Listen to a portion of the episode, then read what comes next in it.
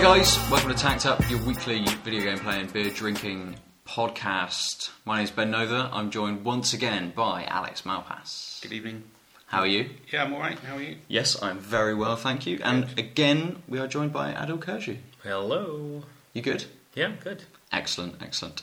This week, it's not a special episode. We're not doing special beers. We're back on our Orange Brew Box. Yeah, nice. So new brew box. Although we had a another uh, Partizan lemongrass saison. We might have snipped one last night. Since we've already reviewed it, yeah, we drank it last night, and it was uh, lovely beer again. was. wasn't it? Yeah, it really was. I didn't get a chance the first time around, and I gotta say, you guys were bang on. Yeah, nice. Um, okay, so what we've got tonight is um, a FourPure IPA. It's an IPA challenge essentially tonight. So we've got a FourPure IPA, um, a Siren Soundwave IPA, which um, I've had before, but you guys haven't, which Mhm. is which is a great beer, and um, Weird Beard Five O'clock Shadow American IPA. So all quite similar. I figured just have an IPA challenge. see Yeah, which one's Sounds worse. great. Awesome. Um, as they're all IPAs, it doesn't matter which one we start with. They're all going to be pretty intense. I um, let's Which, which one are you the most excited about? So you want the cleanest palate? Well, uh, I'm most excited about you guys having the Soundwave Okay. because you've not had it. So let's hit that first. Awesome. So this week, as Alex is opening that, we should be discussing. I'll let you make the noise first, shall I?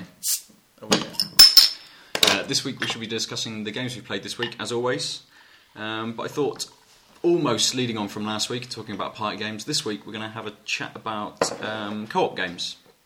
Just what we like, what we don't like, what we've played over the years, and sort of which games do it quite well. So you mean games where you actually play with other people rather than games where you play around other people? Exactly, exactly.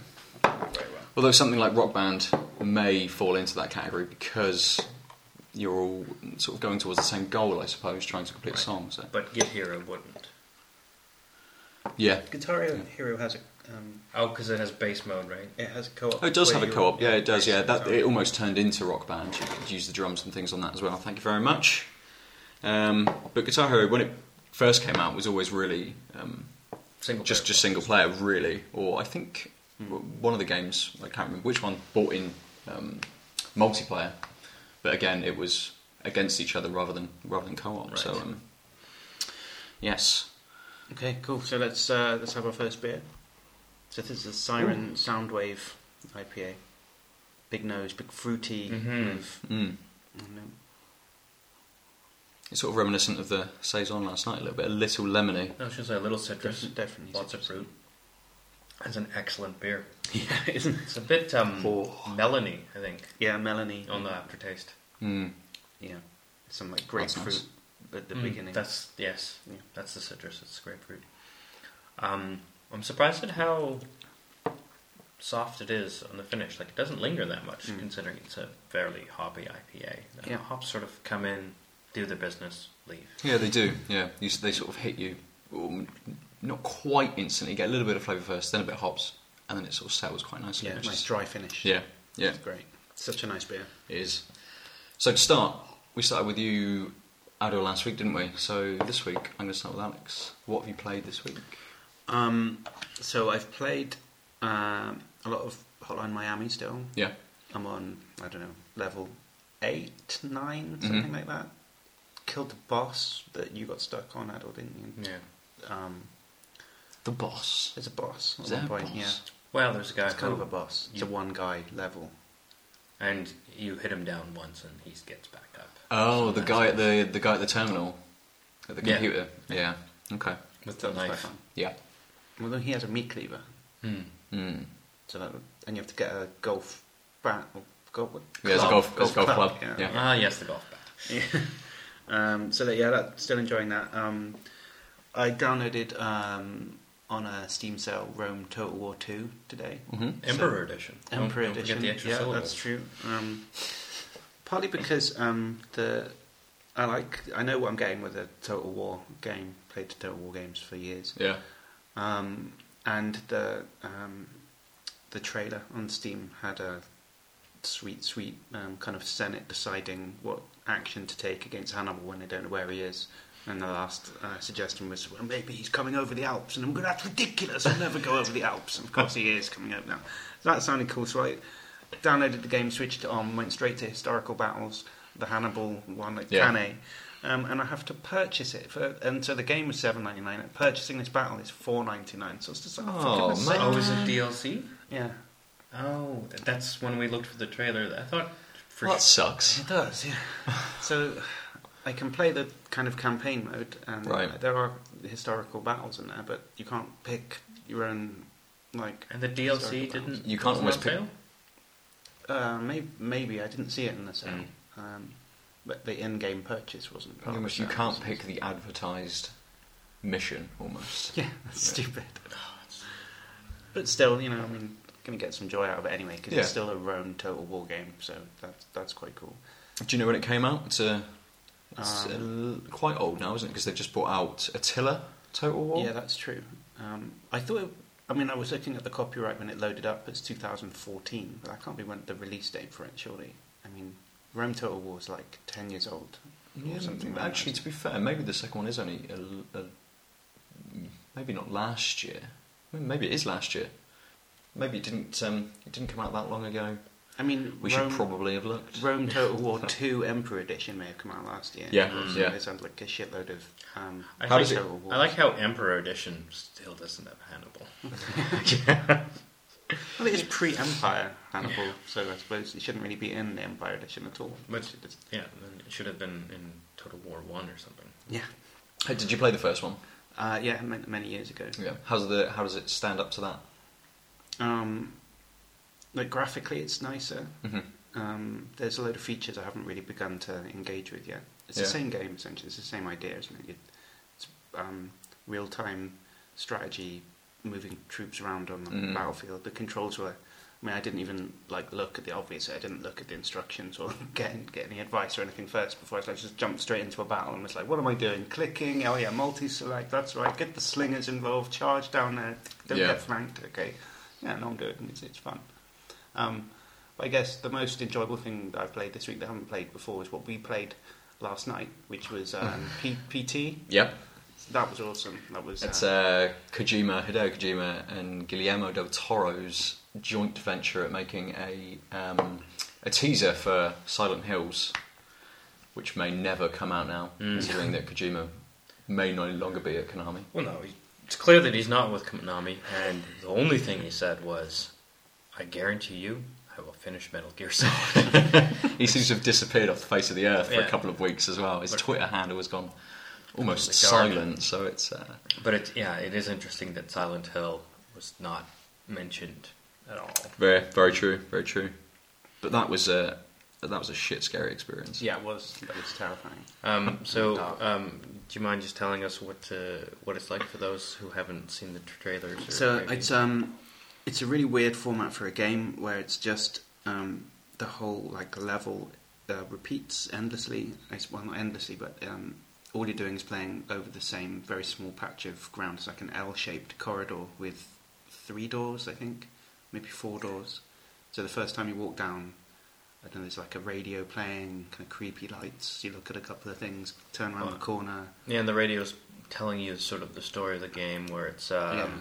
some man apparently came and um, shot his wife and killed his baby, and then did something to I think his one of the- six-year-old daughter. I think she she hid, didn't she? And then Yeah. on and when you so basically you repeat through this corridor, don't you? When you get to the end of the corridor, you start again at the beginning of the corridor. Yeah, you go out the door at the end, and it just launches you straight Yeah. back through the door you came through. Yeah, and- first place. Sometimes the radio is playing, sometimes it, it isn't. But you get a bit more exposition through the different mm, sort of on the third or fifth or sort of eighth cycle. It, it sort of changes very slowly, doesn't it? Yeah, and then there was a like ghostly appearance of some freaky-looking woman that kind of sketched us out a bit. And it, Oh, it was a, it was a, it was sort of you could hear her howling. You had a sense that there was something going on in this Mm. run through of the corridor, about five or six in, and we think it was when you stayed still.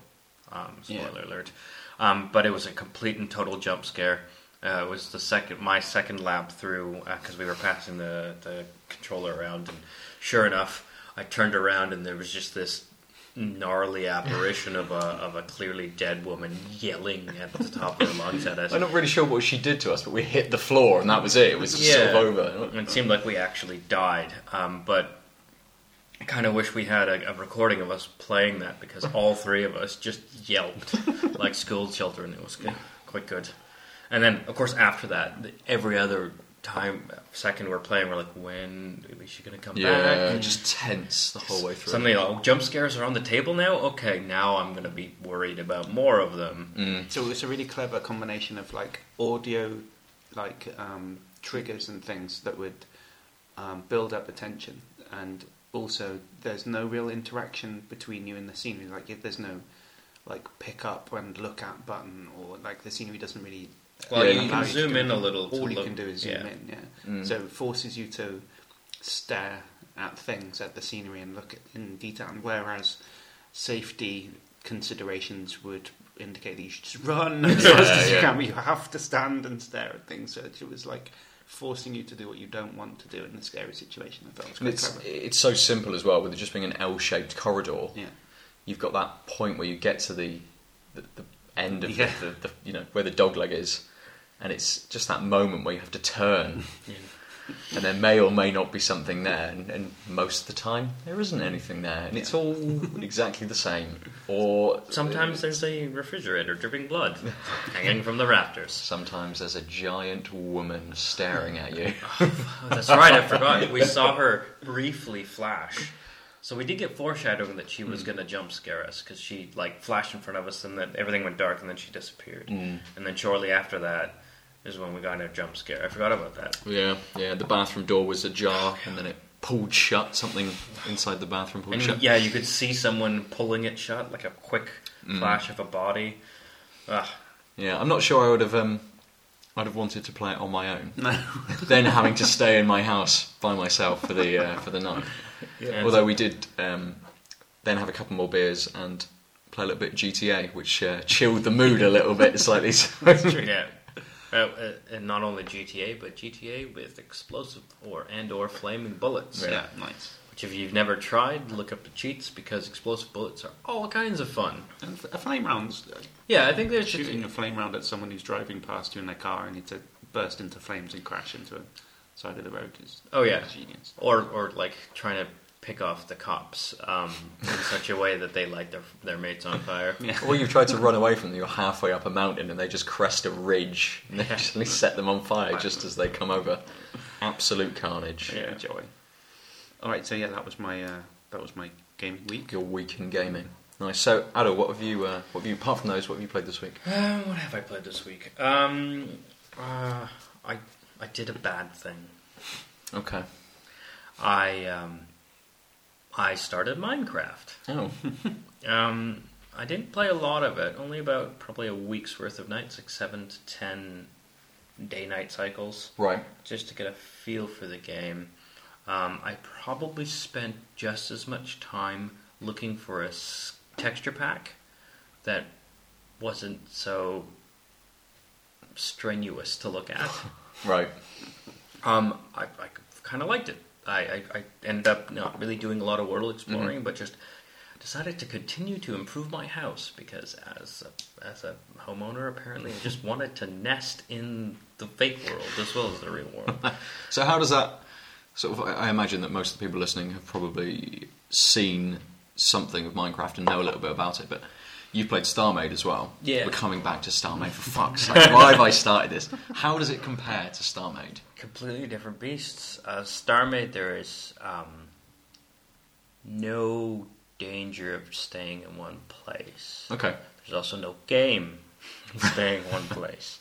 Um, StarMade is, I think, so there's a mode in Minecraft which is called Creative, where um, you don't have the, like at nighttime in Minecraft, um, uh, monsters come. And it's like Okay. skeletons with bows and arrows, zombies. Uh, zombies are really easy to kill. Um, they take several hits. Um, skeletons have bone arrows, and they kind of suck because if you haven't hit water in between you, you're basically screwed because they'll knock you back with the arrow faster than you can get to them.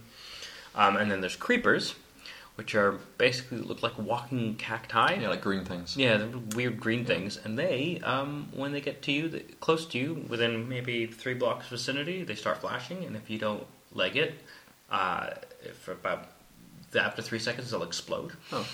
Um, there's witches who poison you, um, and then there's the So there's quite a variety of enemies. Yeah. And, unlike StarMade, I suppose it was just, Just- sort of pirates, wasn't it? It was Yeah. just sort of little ships. and they tended to be territorial in Starmade, right? Like you, you go into their territory to pick a fight. So Mhm. if you just felt like exploring in Starmade, you could just, oh, that's a pirate station. I'll, I'll just go away and I'll do the Yeah, mining thing. yeah. Um, Um, I did see them just randomly go past before and had to kind of get out of their way. Right, but very rare. overall, yeah. So the um, in Minecraft, they basically are hunting you down. Hmm. Um, So it's quite. It's almost like a survival game. oh yeah, it's totally a survival game. Yeah. Yeah. Um, uh, and then there's there's hardcore mode, which apparently is no. You, once you die, that's o- over. Mhm. Um, again, it's procedural generated. It's the. I mean, it is the procedural generated voxel game. Yeah. Um, but it, it was really cool. Um, so like I, I learned how to do things like um, I mean, at first you could just make a, a hut literally out of mud just so that you can like peer out and survive the night. Um, but then you can chop down wood, make axes. Um, you, you, if you're close to sand, you can make glass. I made, I made a Mhm. giant bay window and watched the the Yeah. zombies just bumping into it because they're beeline for me, but they couldn't, uh, Couldn't attack me. Uh, I have half a second story built. hmm Um, it's pretty cool, yeah. Um, and if I happen to luck out and find lava and iron, so um, thanks to the internet, I know I could go to the next. Like, you can make a portal to go to the Nether, which then uh, you need mats to do because they at some point um, they added a whole new. They added an end of the story, which involved sort of getting to a new type of world and then another type of world after that. Okay. But really, I think the fun. I'd like to try co-op and just like Mhm. like have a lark and explore a world with a mate. I think that would be really cool. Um, it is really frustrating when you die because um, you actually it tells you what levels you have, which involves like how many things you've killed. You get experience from like mining coal. Certain things give you experience. Um, when you die, all your all your, whatever you're carrying just drops. Right. Um, and so if you die in a really shitty place, just like, oh, all those things I was carrying. Bleh. Yeah. Um, which is why you learn the hard way to make a chest Mhm. and all these other things. And it's, it's really, I was quite So- surprised so, by it. yeah, I, I didn't sort of realise it was that um, complex and in depth. Yeah. It's sort of, I suppose, bringing in elements of, um, well, if you're playing with other people on your server, bringing in elements of sort of more classic MMO games. You know, when you die, your your loot stays with you, everything stays. You've got to get back to your body to be Yeah. able to pick everything up. Oh, and that's the thing; it just drops. Mm. Um, you, if there's someone else there, they can pick it up. Yeah, yeah.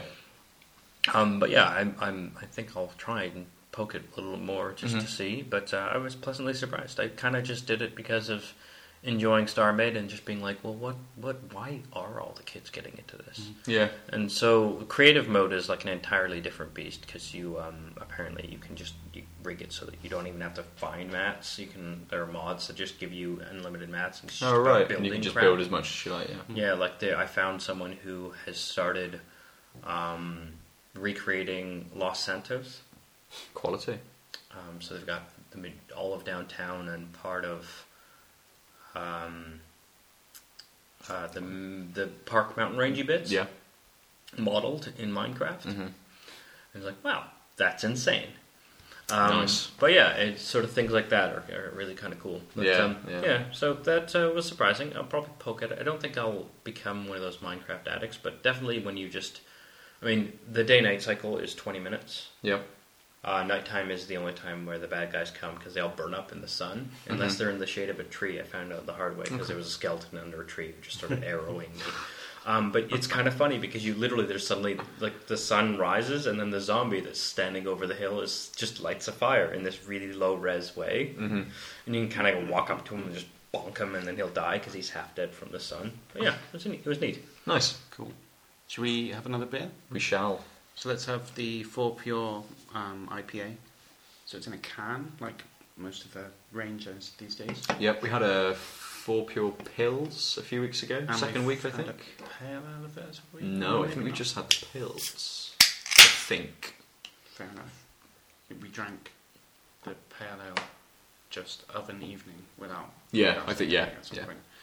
Um, so yeah, in a can for freshness. Because I know we, we, that was the episode that we went on a rant about graphic design of bottles and cans and things. And we like the FourPure. Yeah. design. I think it's good. I think we thought that they changed the um, the logo, not the logo as such, but there's almost a, a silhouetted um, sheaf of wheat on the side.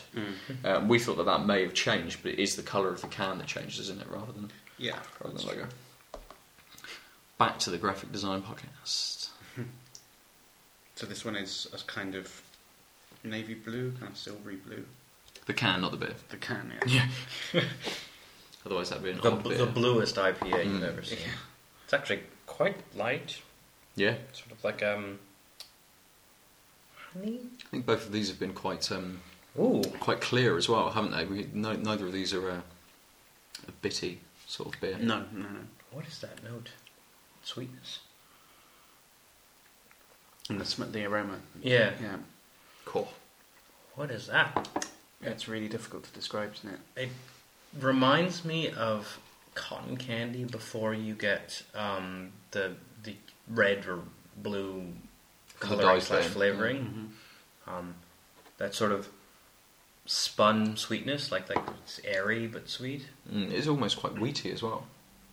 You get a very grainy flavour from it. Mm. Ooh, It's totally different from. It's not like citrusy no, no, no, not at all. at all. Um, Hops linger a lot more. mhm. Not not in a bad way, but it's it's sort of a long medium finish. Mm, it's a bit heavier than the um, the siren. A Mm. bit heavier than the sound wave. It's kind of got like a sort of blackberries thing going on in the end of the taste. I'm getting like a kind of like sharp, sort of Yeah, there's fruity. yeah. It's not, Mm. not really citrusy, but Maybe a little tart, mm, yeah, Fruitiness? yeah, that's right. like not citrusy tartness, but like, like you said, berry tartness. Yeah, like Mm. blackberries or something. Yeah, it's nice. It's yeah, good. nice. Totally different taste though. Yeah, completely, completely different. Other end of the scale. That's really intriguing. It is. So, this week I have played several games, all in the last couple of days. I thought, beginning of the week after the last podcast, I'd hardly played anything. Yeah. thought, Well, how's your thumb?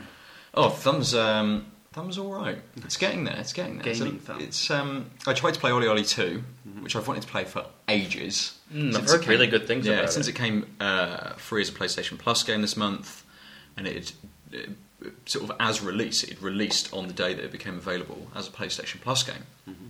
Um, and you, it's a, a little skateboarding 2D side-scrolling skateboarding game, and you use the left thumbstick to basically do all of the moves.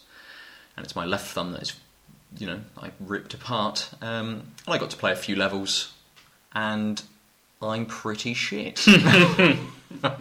I, I can imagine it's a game that you, you obviously you will get better at it as you play, um, but it's one of those games where I sort of I wasn't hitting the high score to progress through to the next level, and I thought, oh, do I put this down? My thumb sort of hurts, a li- you know, it aches still a little bit because that is the only, almost the only button, the only motion that I'm using.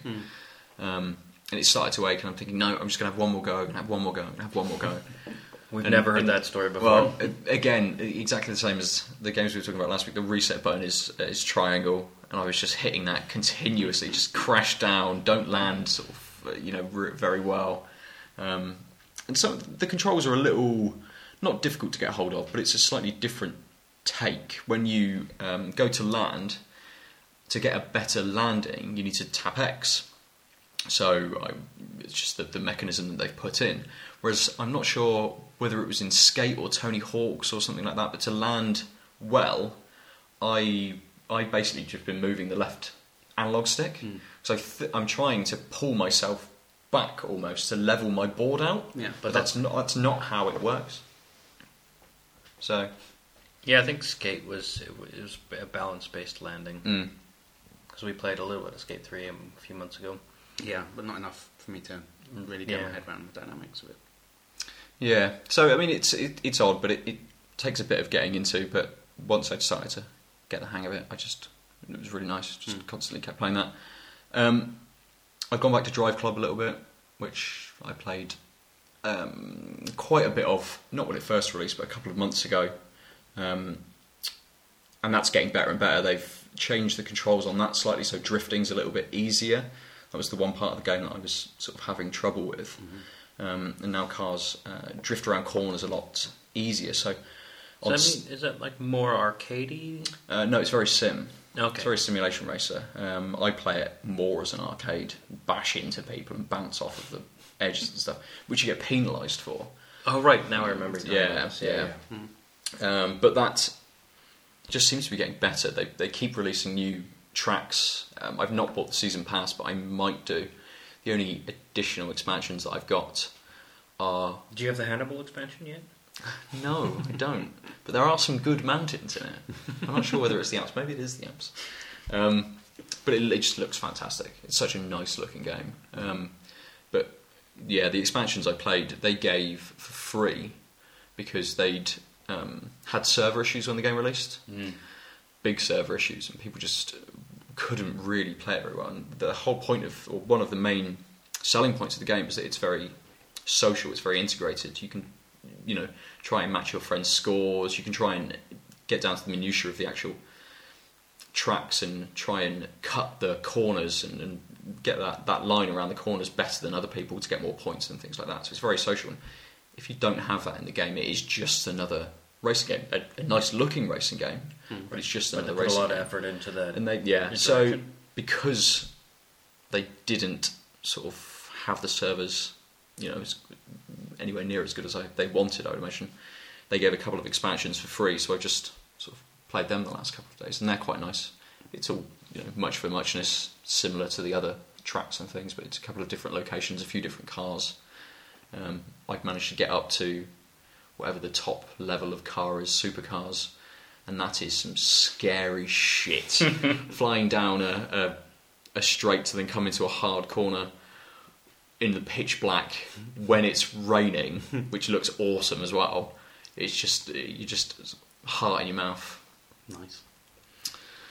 Yeah, so that's good. Um, what else have I played? What else have I played? Oh, um, Counter Strike. Not Counter Strike. What am I talking about? Nothing. You're stealing my uh, Counter game. CounterSpy. Counter Spy. Yes. CounterSpy. Mm, what's that? Um, that is a.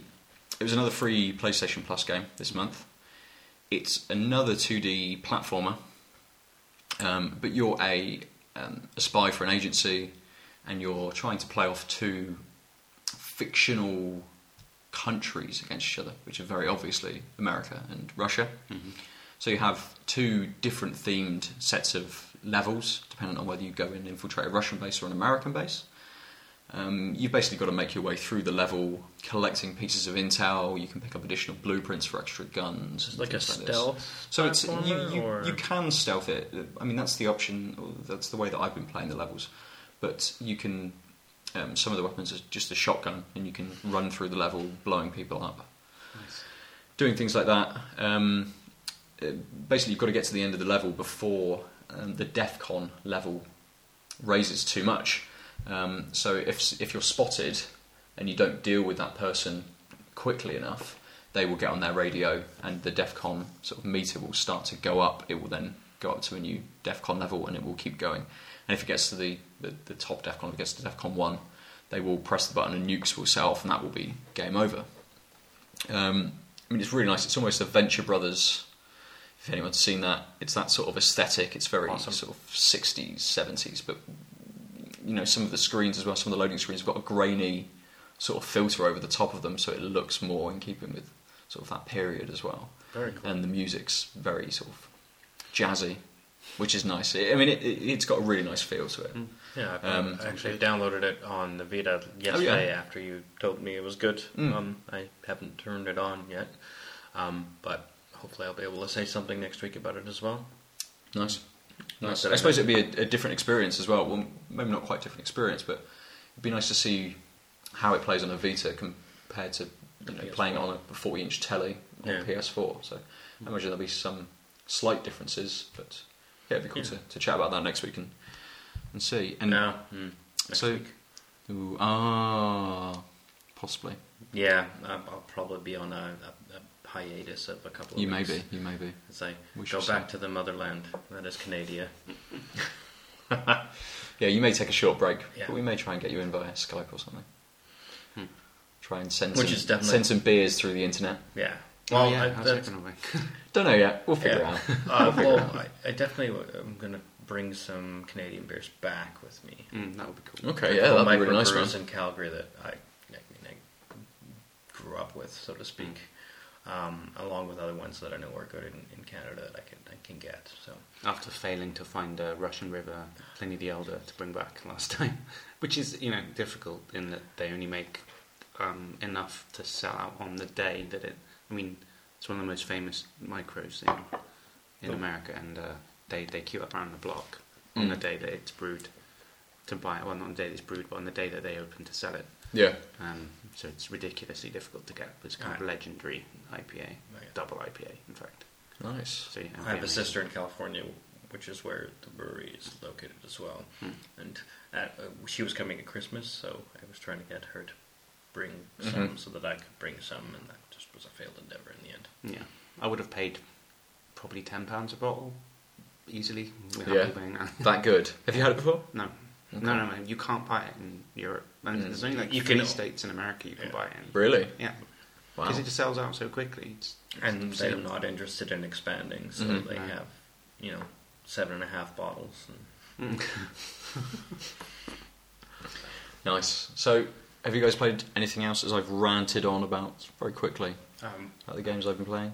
Um, I think I've mentioned it- one. Yeah, I was say I, I played another counter game. Uh, I um, installed Counter Strike Global Offensive, Yeah. um, which I some, somehow got. Um, I don't even remember because I don't recall buying it. I haven't played a Counter Strike game in a long, long time. Um, probably I'm going to say twenty, at least 2010, if not earlier Yeah. uh, Counter Strike Source. Played a little bit with that um, with some mates. Uh, enjoyed it. Ended up playing more um, Battlefield Vietnam and Far Cry as our sort of our groups Mhm. um, first person shooters of choice. But played a little bit of Counter Strike.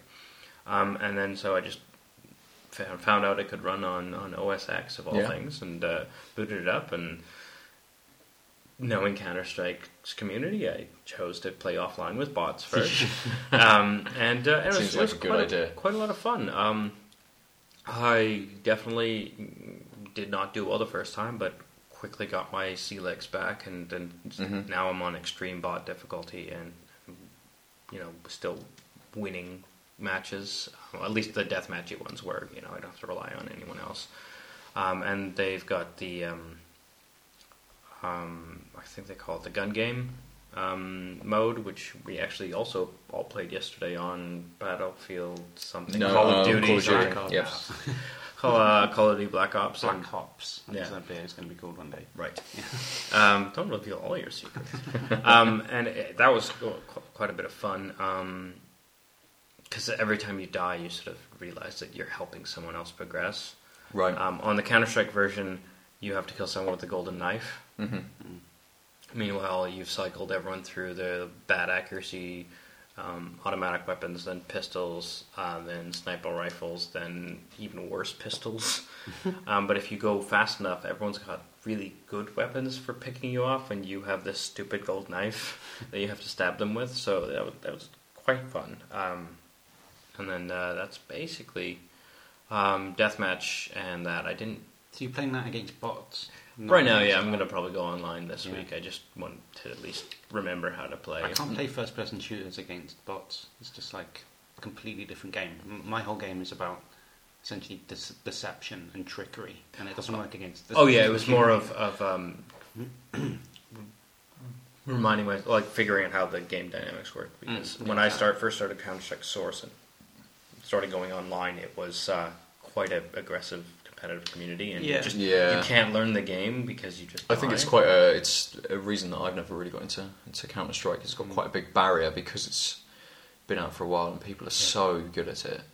I, I know that I would just go on and be absolutely Yeah. decimated. Which is why we only started playing when there was like uh, the threshold of us, like there was six or seven of us, who, so we just went on a server ourselves. And Mm. sometimes we'd leave it open, but usually we'd just sort of kill each other and get good because we didn't have to worry about someone just wiping the floor with us. Yeah, Um, yeah. Is CS:GO the version that they use for the esports? I think so. Yeah. Yeah. Which is is, is CS:GO the, or Counter Strike the biggest esport there is? Uh, it depends. Are we counting Korea and StarCraft? Uh, I suppose you have to. It is an esport. Yeah. Then No. um, but yeah, that was a lot of fun. So I sort of, I guess, had a week of of, of doing what people do. Um, you Not know, playing really games. popular games. Yeah.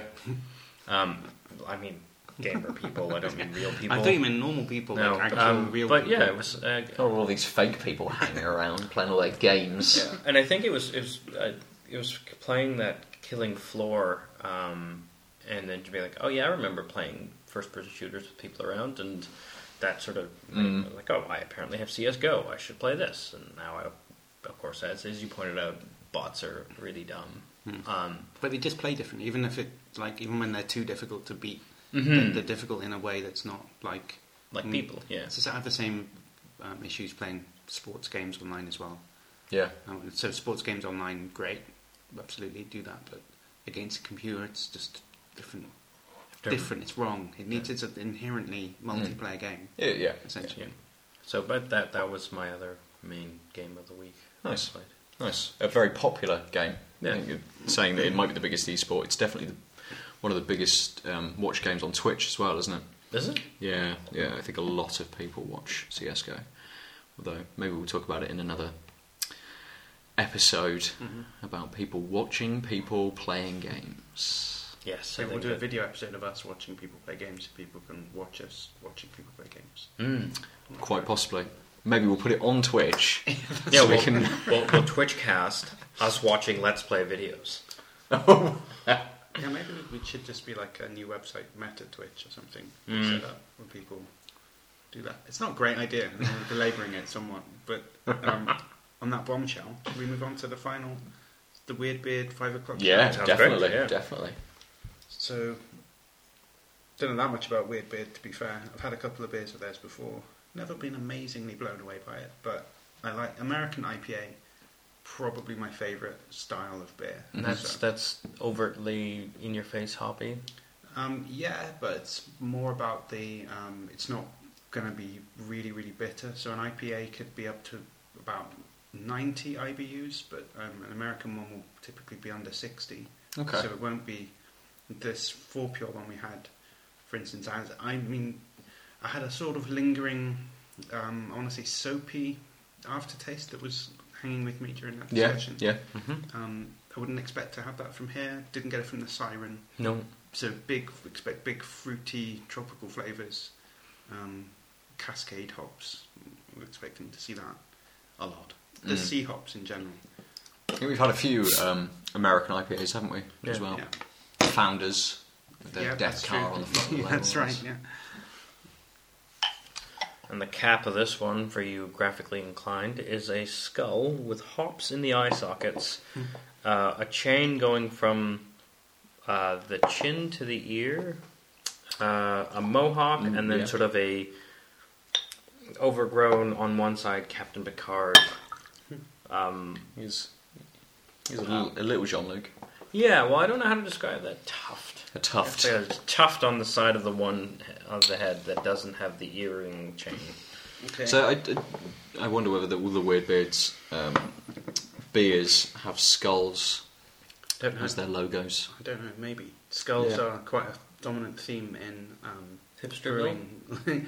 in in beer brewing. Um, so the uh, Beavertown Yeah, had a skull, a kind of skeleton. did Skeleton astronaut. Right. Yeah. Um, there's a like Iron Maiden uh, themed beer. That There is. They've got Eddie on it, cheap, haven't they? Kind of horrible beer that you can get in Morrison's for like one pound for six sixty. But Mm. it's just it tries to say that it's a really adventurously hoppy, and then Jenkins like mm, meh. I don't know. Anyway, I'm not slagging off, but there's a lot of uh, yeah. The, the skull is one of the most widely used uh, insignia on beer brewing stuff, Okay. which actually strikes me as kind of an outdated thing.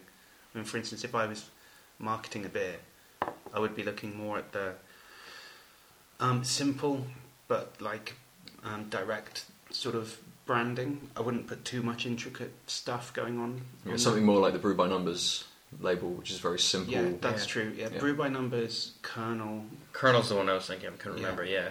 But- FourPure. Yeah. Um, also, to some extent, um, wiper and true. Mhm. Like the wall bottles where you can see it immediately, you know what it is. Yeah. There's no sort of wasted uh, lines and details that don't yeah. really matter. So Wiper and True has labels. uh, A label that's a little more complicated, but Mm. all the beers have sort of the same label except for the text that sort of says this is the name of our beer, etc. Yeah, they well, all sort of have the same. It's a different It's a image, yeah, isn't that's it? Right. Yeah. It's always Right. gold embossed something Yeah. on there, and often with elephants on. I don't know why. But Yeah, I think the one we had had a moth or something on, didn't Yeah. it? Or Did the, it? the breeze. I Yeah, it was a moth or a butterfly. yeah, that's right. like that. And one's a rocket as well. And There's one with a balloon. Yeah. There's loads actually, but anyway, so that's that's what I I'm, I generally tend to steer away from the skull Mhm. end of the. So, so you you Yeah, want like marketing. the Helvetica of labels? yeah, that's true. Yeah, yeah. Anyway, what's so what's this like? Sweet, S- sweet, sweet. Yeah, but, that's but a little more difference solid between sweetness. them. Kind of like a brown sugary, hmm not as wispy as the other one. It tastes sweet as Oh well. wow, yeah. The taste is um. Mm. Oh, what is that? It's almost smoky at one point. Yeah, smoky. Definitely, straight away, it hits you with a smoky. Yeah. Not was not intense. expecting that. No, me neither. Which is uh, But it, I mean, it's almost it's almost barbecue, isn't it? It's almost Mm. hickory-ish. yeah. Wow. You know, don't know if I've ever had a smoky beer like this. This is really intriguing. And then that gives way to um, kind of a not as fruity as I was expecting, but there is a citrusy kind of fade out after that smokiness. Like a light citrus, like um, an, an, um, I was gonna say inoffensive, but I use that term too much. Um, like a really light orange. yeah, Not, Yeah. that's not a strong orangey taste, but just sort of a, you know, and it's not like got a residual bitterness. It's not particularly dry. It's, there's a sweetness. a little bit of a of a finish that lingers.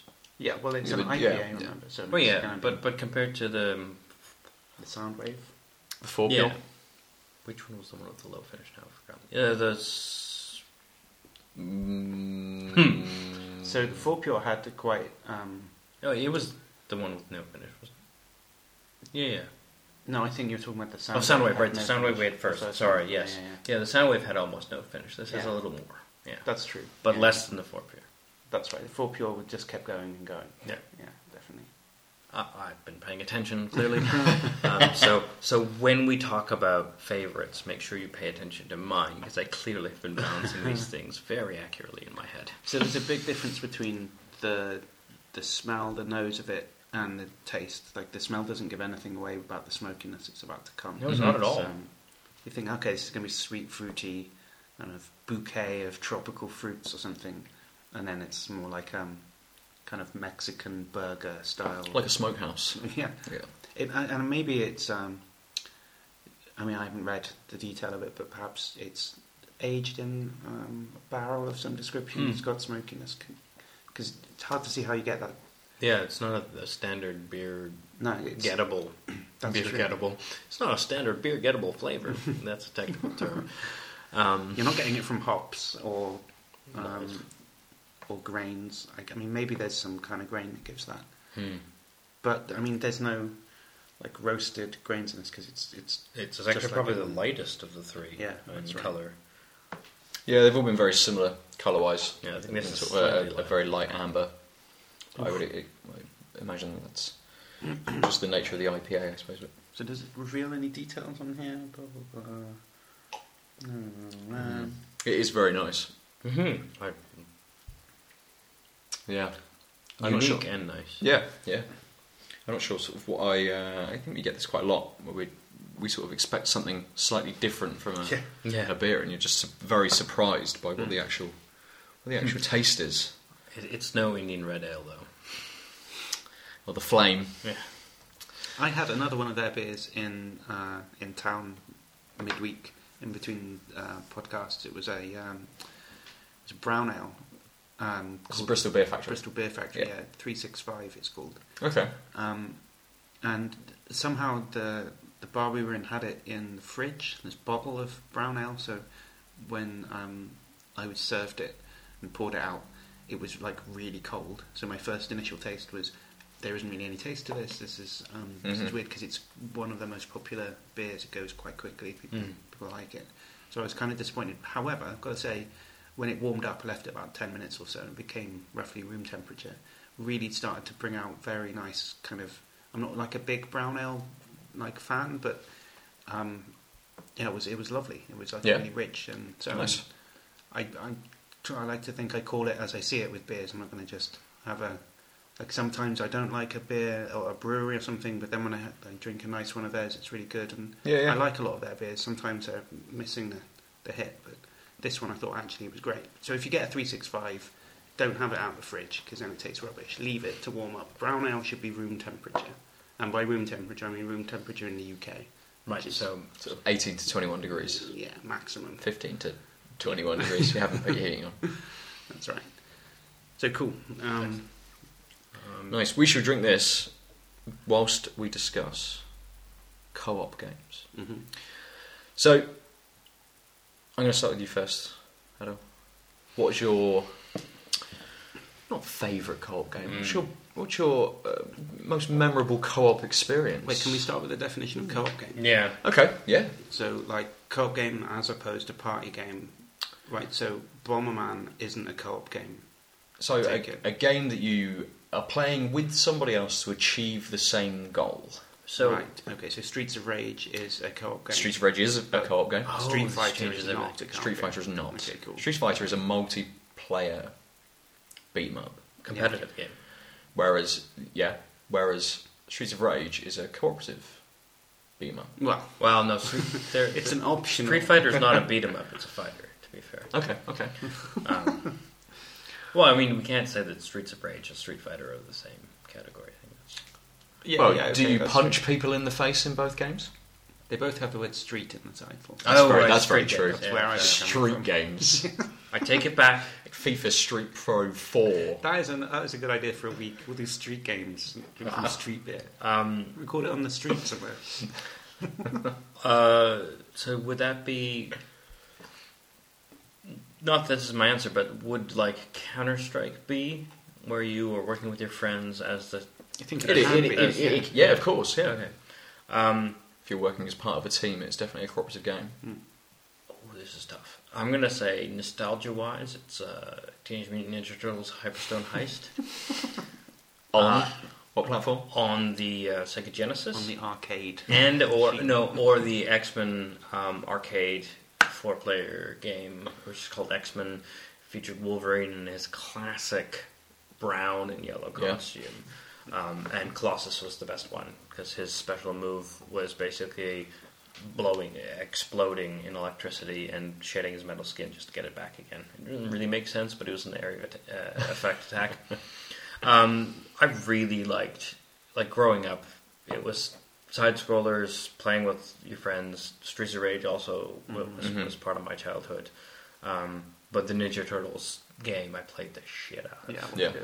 Um, so I'll we can circle back to me um, for sort of I think more of what you were thinking of talking about, but I'm going to leave it at that and then Okay, move on okay. to you, Alex. So um, I um, I really like this game for the Mega Drive, I think it was, and I think uh, what, why is that fun? I just because we're we're going like way way back. That's fine. We start. We start at the beginning. We start at the beginning. Um, I'm not entirely sure that this is the name of the game. I can remember it very distinctly, but I'm pretty sure it's called um, Gunstar Heroes. oh my god, that game is amazing. Yeah, right. Good. I'm glad I remembered. So that was a that was um, a kind of sort of scroller, um, but shoot 'em up kind of style. game. Frenetic shoot 'em up. Yeah, and um, it was like Japanese um, sort of sound effects where when you powered up, you were kind of like "Hocha" and stuff, and you could like double jump and get. I don't know. The, the really playable game. It was. I can't remember it. Like it was uh, 15 years ago since I played it, but it stuck with me as a very. As like if that's the type of game we're talking about, you Mhm. and your bud against Yeah, everyone yeah. kicking ass. That that game is the kind of the one I think of straight away when I go there. I mean, I've played um, Call of Duty with people, and when you do play it with people, it's quite fun, I suppose, that type of thing. But it doesn't define the game. It's, This- it's, I think one of the, Mm. the reasons why I liked um, Team Fortress 2 and Counter Strike as far as first person shooters because they were built around the cooperative side. Mhm. Um, Team Fortress, Battlefield as well. yeah, but like Call of Duty and Battlefield seemed to, and you had a team, but you didn't work as hard. While Mm. like with the things like the bomb and saving the uh, hostages and stuff in Counter Strike, it, it just sort of made sense to work together instead of trying to one man it. While a lot of, well, at least my experience with most of the other first person shooters that are multiplayer, it's you know, get your score. I want to have the highest score. Mm. Oh, yeah, I don't need to achieve an objective that necessitates me to work with you. So fuck that. Yeah. Sure, sure. Well, I'm gonna I'm gonna counter that because With a strike? with perhaps? a strike or with a spy, maybe I don't know. But I think maybe not my favourite, but one of the games that I played a lot of co-op in it was um, Call of Duty Black Ops Mm. because it was the first Call of Duty that allowed you to play online Mm, split, screen. Yeah. Mm. and and me and my housemate just that is that is the game that we almost exclusively played, and that, or at least the game that we we sort of both played cooperatively. And even though you're on a, a six man team against another six man team, the two of us would just go around together and sort of watch each other's backs, be able to point out enemies, go into flanking positions. So even though we were trying to get the highest score, we were still we, we, well. I suppose we were trying to chase the two high the two Right. highest scores. You guys were So being we Rainbow too. and- yeah, exactly. We could just try and do it together rather than um, you know as as most Call of Duty games are running off on your own and firing aimlessly into the air, screaming, "Look at me, I'm here." We could actually move around and, and It's all about getting on the big, like fixed guns, like the big mini guns that are The static guns, and then the other guy can cover you because yeah, having a, having a spotter as well, sort of Oh, well, just yeah. sat just sat above you, being able to call out where people are, and it's I, I suppose it's very different to playing. Um, you, you know, we could have had the same or a similar experience had he have been in another house and we'd have been playing online together, chatting over a headset. But I think because we were in the same room, it was a bit Hmm. quicker, and because you've then also got that opportunity, which you which you get with a lot of co-op games, is I can see what he sees Yeah, rather than just him telling me what he sees, I can quickly glance down to, to, to what he's looking at to know exactly, sort of tr- almost triangulate exactly where an enemy is. that's true. So, um, first of all, I commend you on man- managing to combine last week's theme with this week's Yeah, theme. yeah. That was quite quite well done. The the co-op party game solution. I Um, mean, the, the two teams weren't a million miles away to begin Oh, with, yeah. were they? But- it required a definition to pull them apart in the first place. But anyway, sorry, so carry on. um, have you heard of Screen Cheat? Yes. Do you do you know the premise of the game? No. Okay, it's a it's a first person shooter indie game where basically you have to cheat and look at other, the other person's screen to figure out where they are. hmm Um, so you get the split screen even if you're not around. And I, I, I, I haven't thought about this in a while, uh, so I can't actually remember. I think it is they're invisible on your screen, so you have to look at their Oh right. their um, you know split screen view Yeah, yeah. to figure out where they are, and then sort of do the mental calculation of where they Yeah, are on the map. Um, I really wanted to play with it with it with someone because it seems like too much fun. Mhm. I'm pretty sure that's what it is. You, you, there, there's no way of doing this except to cheat, and that's the point. Because of course, I don't know if you remember. I mean, I was, I've, as we discussed yesterday, I've never been good with first-person shooters with analog sticks. But I did play GoldenEye a couple of times with Mm. friends, and there used to be the one guy who was very good at it because he would just use all the all, all the information available, and then people were like, "You're just looking at my screen." Yeah, I, I, that might have been me when I was Which I younger don't because is- I owned the N64 and people came to my Yeah. house to play it. so we're now talking about anti-co-op games. Right. Yeah, yeah. Sorry, yeah, but but screen cheat just came to mind when you're talking about how exploiting um, the other screen. Um, but so, I hate to say this, but my most memorable, fun co-op experience is also a first-person one, but it's um, I said Persian. Persian. You've had three days. the first Yeah. Persian. yeah, yeah, yeah, Prince of Persian. Um, no, it's a Portal Two with a with a friend. Yeah, Um, Portal is a great example. Portal Two solo was I wasn't that impressed, um, but they clearly put a lot of effort into figuring out puzzles where you needed both of you to work together, Mhm. and that was w- way more fun. And the communication, um, especially if you weren't in the same room, Yeah, and but trying did to you play this online? yeah, Yeah.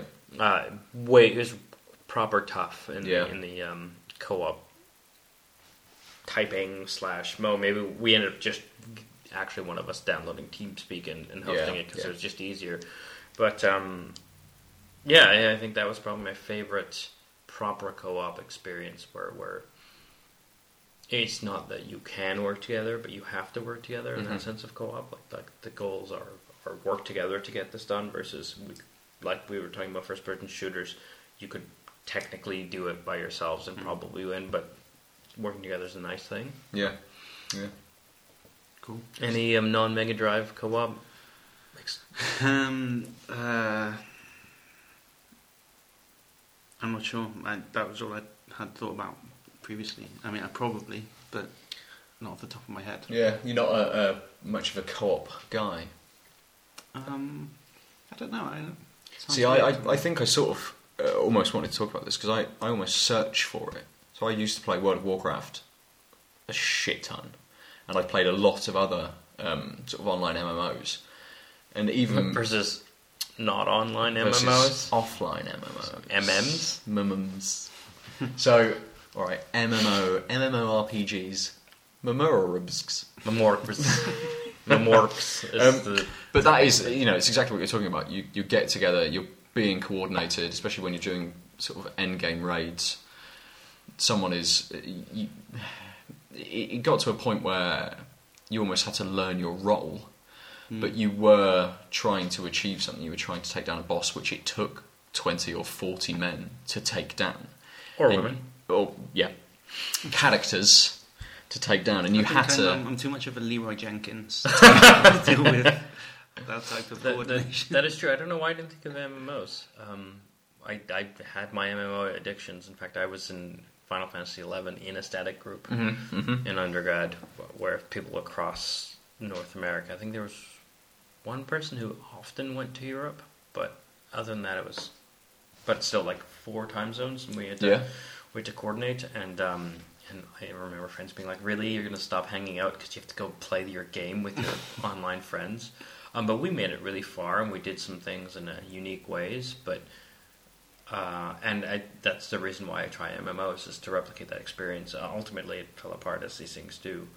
Um, but that's a story for another day. But yeah, I think that that's my some of my favorite moments in gaming. Yeah, definitely. On like World of Warcraft, early World of Warcraft, like a month after release, um, a, a party and just doing a world PvP raid. Like Mhm. not not. This is before Battlegrounds came out, so you just kind of like I feel like killing people. I'll Yeah. just go and attack the crossroads because my friends wanted to play Alliance. I know, I know.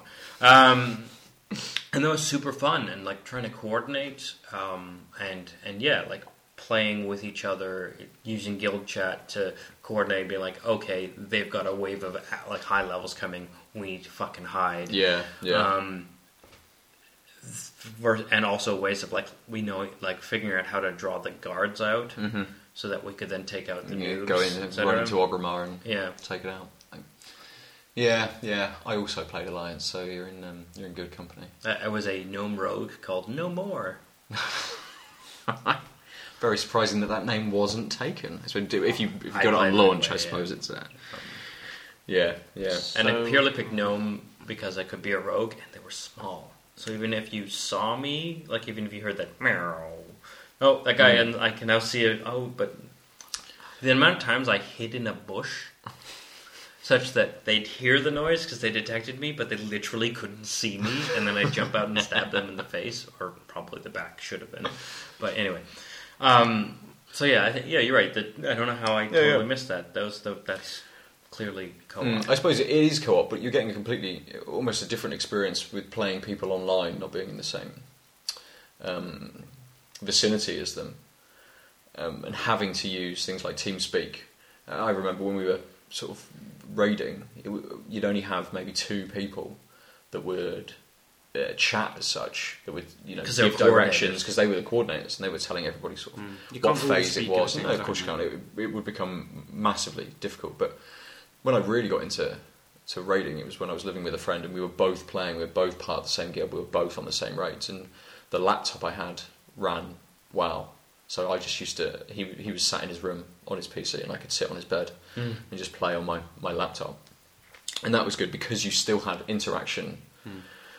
between the two of you. You were still both doing the same goal, um, and I suppose it's it's a lot of games now you don't get a lot of get apart from MMOs. You don't get a massive amount of sort of So co-op really. made me think now that um, so my parents' house for a while, for some reason, my mum for work had a separate work uh, internet connection set up. So there were two internet connections in my house. This Mhm. is like ten years ago, um, and uh, me and my friend figured out that we could then play poker on two IPs and uh, sit in the same.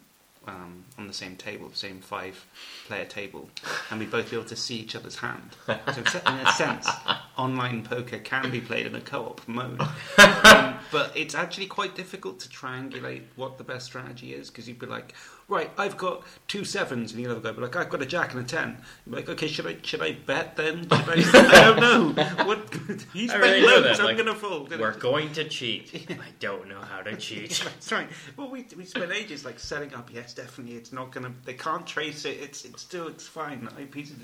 Yeah. So anyway, on that note, shall we pick a beer? Everyone pick a beer. I think so. Yeah. So we've had Siren, Soundwave, the FourPure, it's just called IPA, um, and um, Weird Beard Five O'clock Shadow, American IPA. So uh, Ben, what was your highlight? Um, I think it was the first. I think it was the Siren Soundwave. Soundwave. It was just really. It was nice and light, but it was hoppy as well. Yeah. So you you still get that IPA flavour and and full bodiness of it, but it was just in a, in a well, I say full bodied. It was the, the taste was there, but it was just nice and light. It's sort of something that you could very easily drink and drink and drink, Yeah, not definitely. realise you're absolutely fuckoed. What percentage is it anyway?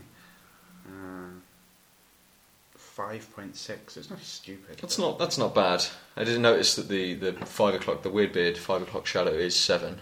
seven. Is it? Yeah, so it it's pushing the boundary between A IPA double and a and- double IPA. Yeah, and the the FourPure is uh, six point five. But you come to think of it now, you say that it, I, I've got that alcohol-y kind of like you can tell when there's a high alcohol. Yeah. content Yeah, you can definitely tell the five o'clock shadow was the, the Yeah. strongest of the three. So there's a ratio that you use in brewing, but that's the ratio between the bitterness and the alcohol content. Mm. So you can sort of keep them in step with each other, and it's Okay. supposed to kind of mask the residual kind of Strain. vodka-y sort of alcohol taste that you get if you don't really balance anything else in the beer with it. Um, so if you can taste the alcohol, in a sense, that means the ratio is tilted somewhere. Yeah, Maybe you, maybe you don't want it to be. I don't know. Anyway. I suppose it depends what flavour you're going for, doesn't it? Yeah, So- that's true. so the mix that you want to get, but I mean the Soundwave was so just nice and light that it's Mhm. yeah yeah definitely my favourite this week. Okay, Adel. I, Uh, I'm gonna have to go with the five o'clock shadow. really Okay. interesting. Yeah. Um, one, I love the taste of smoke. Um, my favorite scotches are from Islay. Uh, I really enjoy Russian campfire teas like Lapsang Souchong. Um, and this is this beer would be like um, this beer reminded me of Thomas Was Alone Okay, in that it, I wasn't expecting much. Mhm. It turned out to be really enjoyable, Mm. and I want to continue pursuing it for hours on it. nice, nice. Um, it's really good. I really quite like it. Um, I don't think the smokiness lingers long enough for me to think, "Ooh, a smoky beer. This is weird." I think it's a perfect balance of this thing I've never tasted in beer. Yeah. I always thought, you know, smoky palate and beer palate. Never Mhm. the twain shall meet, and turns So out you've never do. had um, whiskey barrel aged beer before? Um, right. I mean, in Not in this. I have, but I don't think it's had this type of smoky character. Mm. Fair. Okay. Yeah. Well, I'm gonna also hit the Soundwave. I mean, it's it already was before we started this evening. One of my favourite Yeah. beers. So, and uh, these two haven't budged it off the top spot for me, unfortunately, Almost. which means that it wins this week. Yeah. technically speaking. So almost the deck was stacked before we began. Well, Alex, cards, cheating. so on that bombshell. nice, well, nice. um, so I know you didn't get a chance. I don't think to play our free game of the week. uh, I did. Um, Alex, you didn't, right? I downloaded it and didn't play it. That's right. Um, it's Super Crate Box. Uh, you can get it at supercratebox.com. Um, it is really simple, but somehow difficult. It's it's harder than you think it should Oh, be. completely. Yeah. Um, it's basically um, for those of you who are aged like ourselves. Um, have you ever played Mario Brothers? Not Super Mario Brothers, but the original, where you were Mario and Luigi had um, had to kill monsters who were coming from the ceiling, and then uh, ran down through a few platforms. Um, and Isn't that, is that um, isn't that not Mario? Isn't that Donkey Kong? Um, the first Donkey Kong game where you've got to run up to get to Donkey Kong because he's stolen the princess. No, so that's- comes from barrels down. Yeah, Yeah, yeah. This Yeah, this yeah, one's yeah, yeah. it's smaller. There's only but there's a top platform that goes about the middle two thirds, Mhm, mhm. and then the second level is a third on the left and a third on the right, and then a gap, and then The the, bottom the bottom part. yeah. So it's exactly like the, the second level, the, the levels of Super Crate Box. Yeah, yeah. Um, and and you could play it against each other, where the you could jump on each other's heads and steal the coins that they, you got and Mhm. use the power box. In fact, it was a secret minigame in Super Mario Three, where if you went back a level, the level you just passed, with the one that had the little M or L coin on it, you could enter that, and you could steal each other's power ups from your little flip menu. All right. Yeah, Mario Brothers. Who knew? Um, anyway, so it's that type of game where it's 2D, um, very small level, no wraparound, um, and basically enemies fall from the top and slowly go um, through the three platform levels of platforms. And if they get to the middle of the bottom, it's a fire and it makes them angry, and then they come down faster, faster, and red. Um, no matter how many enemies you kill in Super Crate Box, your score doesn't go up. Um, the point is that there are crates that spawn at random parts of the level, and those crates contain weapons. And you're just trying to get as many crates as possible. You start with the Pistol. pistol, Yep. where Which isn't very good. yeah, it's quite rubbish. Um, even the small enemies take three or four hits. yeah. Yeah. The giant enemy that, that comes down takes too many for you to easily kill them with Mhm. the pistol. Um, every ten? No, what is it? I can't remember. Um, there's a certain number of crates you have to get to unlock a new weapon. I think it, it, scales up. So uh, I Right. think with the first level, you unlocked the shotgun after collecting five crates. You Right. then unlocked a Kimbo um, or Dual pistols. dual pistols. Um, after then 15 crates, Right. and then at 30 crates, and at 60 crates. So Well- it, it, it progressively makes you play the game longer to be able to unlock the, Yeah. the next weapon. What, what's really interesting about it is um, it does the weapon crate count separate from how well you're doing. Yeah. So if it's 60 crates to unlock blah, it's 60 crates you've opened no matter how many times you Yeah, it's overall, through. overall playthroughs, yeah. yeah. And so there's things like the shotgun, which basically annihilates anything in a short range. There's mines, which don't think are that great. Yeah. It's, I mean, it's a fun little game. Yeah. I'm not sure I would play it too much. But it's it's. I think what got caught me and why I wanted to see your opinions um, was that it's tough. Like I It die tough, on the yeah, it is tough. tutorial level, and all you have to do is avoid enemies, grab a crate, small level, shoot them if you can, grab next crate, and somehow you just die Yeah, so yeah. easily. Um, and I, it was in the spirit of uh, our discussion of Hotline Miami and um, Super Hexagon that I was like, oh, this seems like a reasonable game to bring up. Um, so I encourage all you to try it out, uh, including you, Alex. um, I think it's uh, definitely worth the zero dollar. Definitely. I mean, especially even if you only play for 15 minutes, it's still a Yeah. good 15 minutes. It's still a good little game just to just to pass sort of a half an hour, 15 minute yeah. Um, spell. and uh, tweet us at tanked up underscore cast. Yes. Oh yeah, he said that with such confidence and then narrated himself on a podcast. Um, yeah, tweet us at tanked up underscore cast and let us know what you think of Super Crate Box, which again is at supercratebox.com. Throw the www if you feel like up front. or you can tweet yourself. How to at. The Omniarch, that's T H E O M N I A R C H. Or Um, Ben, I am at Nova underscore four seven N O V A underscore four seven, and Alex is the postal address. Alex. yeah, Alex at Bristol. Yeah. And by at Bristol, just just put it on Alex, stamp the crap out of it, say Bristol, UK, and cross your fingers. Just, Or- just or- don't do it. Yeah. Possibly hire a plane with a message, Mm. fly it over Bristol. Yeah, See skyride. what The happens. message, yeah. Yeah. That'd be quite If good. I happen to be looking Skyriding in a yeah. Yeah. Might look out the window, might not see not. it. it probably will be cloudy. yeah. Skywriting won't be readable. Anyway, right, that's it for this week. Take it easy, guys. Bye. Ciao.